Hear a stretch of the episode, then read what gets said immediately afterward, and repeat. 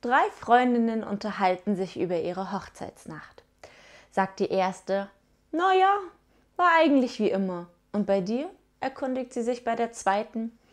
Es war ein Traum, erzählt sie. Mein Mann hat mich über die Schwelle getragen, mich sanft ins Bett gelegt, mir langsam die Kleider ausgezogen, und dann dauerte das Liebesspiel die ganze Nacht. Es war unbeschreiblich. Und wie war's bei dir? Wollen Sie von der dritten wissen? Ach, das ist eigentlich nicht ganz so erwähnenswert, versucht sie die Antwort zu umgehen. Aber die beiden Freundinnen bestehen darauf. Naja, okay, dann erzähle ich es eben. Also, vor dem Schlafzimmer packte mich mein Mann am Kragen, zog mich hinter sich her, riss mir die Kleider vom Leib und schleuderte mich aufs Bett. Dann zog er sich selbst aus und den Nachttopf unter dem Bett hervor.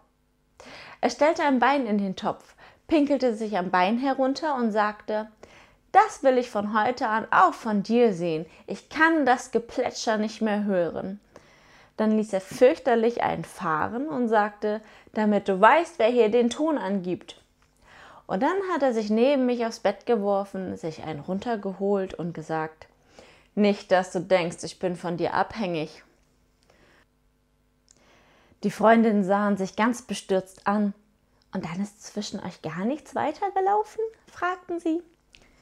Ja doch, später lief dann doch noch was. Und das war zuerst für mich auch ganz schön. Und ich begann lustvoll zu stöhnen. Da stoppte er plötzlich, ballerte mir links und rechts ein und sagte, damit du's weißt, hier bumse ich.